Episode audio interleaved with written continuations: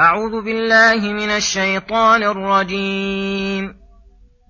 وقال الذين كفروا لرسلهم لنخرجنكم من أرضنا أو لتعودن في ملتنا. فأوحى إليهم ربهم لنهلكن الظالمين. ولنسكننكم الأرض من بعدهم. ذلك لمن خاف مقامي وخاف وعيد. واستفتحوا وخاب كل جبار عنيد. من ورائه جهنم ويسقى من ماء صديد. يتجرعه ولا يكاد يسيغه ويأتيه الموت من كل مكان وما هو بميت ومن ورائه عذاب غليظ. مثل الذين كفروا بربهم اعمالهم كرماد اشتدت به الريح في يوم عاصف لا يقدرون مما كسبوا على شيء ذلك هو الضلال البعيد بسم الله الرحمن الرحيم لما ذكر دعوة الرسل لقومهم ودوامهم على ذلك وعدم مللهم ذكر منتهى ما وصلت بهم الحال مع قومهم. فقال وقال الذين كفروا لرسلهم متوعدين لهم لنخرجنكم من أرضنا أو لتعودن في ملتنا. وهذا أبلغ ما يكون من الرد وليس بعد هذا فيهم مطمع.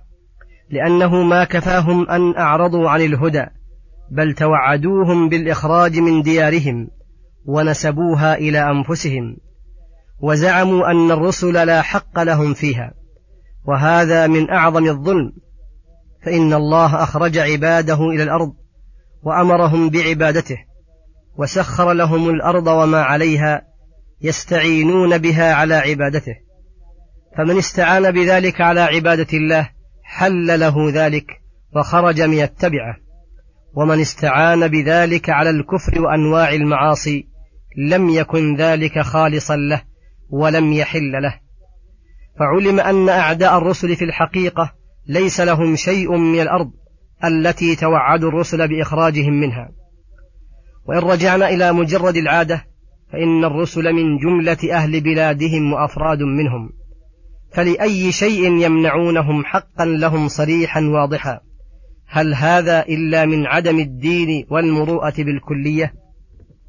ولهذا لما انتهى مكرهم بالرسل إلى هذه الحال ما بقي حينئذ إلا أن يمضي الله أمره وينصر أولياءه. فأوحى إليهم ربهم لنهلكن الظالمين بأنواع العقوبات ولنسكننكم الأرض من بعدهم. ذلك أي العاقبة الحسنة التي جعلها الله للرسل ومن تبعهم جزاء لمن خاف مقامي عليه في الدنيا وراقب الله مراقبة من يعلم أنه يراه. وخاف وعيد أي ما توعدت به من ما توعدت به من عصاني فأوجب له ذلك الانكفاف عما يكرهه الله والمبادرة إلى ما يحبه الله. واستفتحوا أي الكفار أي هم الذين طلبوا واستعجلوا فتح الله وفرقانه بين أوليائه وأعدائه فجاءهم ما استفتحوا به وإلا فالله عليم حليم لا يعاجل من عصاه بالعقوبة. وخاب كل جبار عنيد أي خسر في الدنيا والآخرة من تجبر على الله وعلى الحق وعلى عباد الله واستكبر في الأرض وعاند الرسل وشاقهم.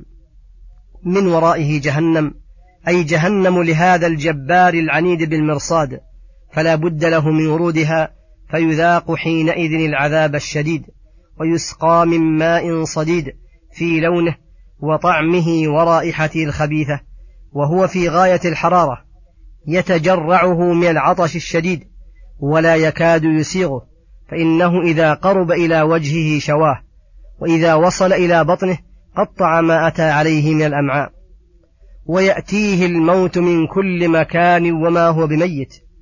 أي ويأتيه العذاب الشديد من كل نوع من أنواع العذاب وكل نوع منه من شدته يبلغ إلى الموت. ولكن الله قضى ألا يموتوا كما قال سبحانه لا يقضى عليهم فيموتوا ولا يخفف عنهم من عذابها كذلك نجزي كل كفور وهم يصطرخون فيها. ومن ورائه أي الجبار العنيد عذاب غليظ أي قوي شديد لا يعلم وصفه وشدته إلا الله تعالى.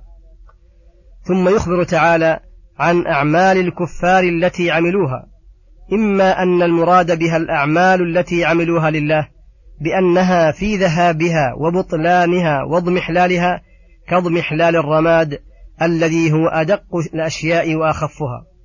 إذا اشتدت به الريح في يوم عاصف شديد الهبوب فإنه لا يبقي منه شيئا ولا يقدر منه على شيء يذهب ويضمحل.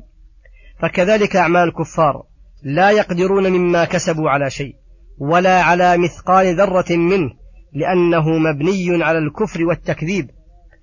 ذلك هو الضلال البعيد حيث بطل سعيهم واضمحل عملهم.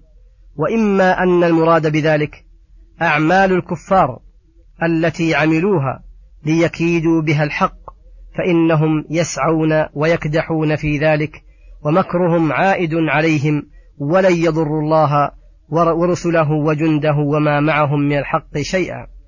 وصلى الله وسلم على نبينا محمد وعلى آله وصحبه أجمعين والسلام عليكم ورحمة الله وبركاته.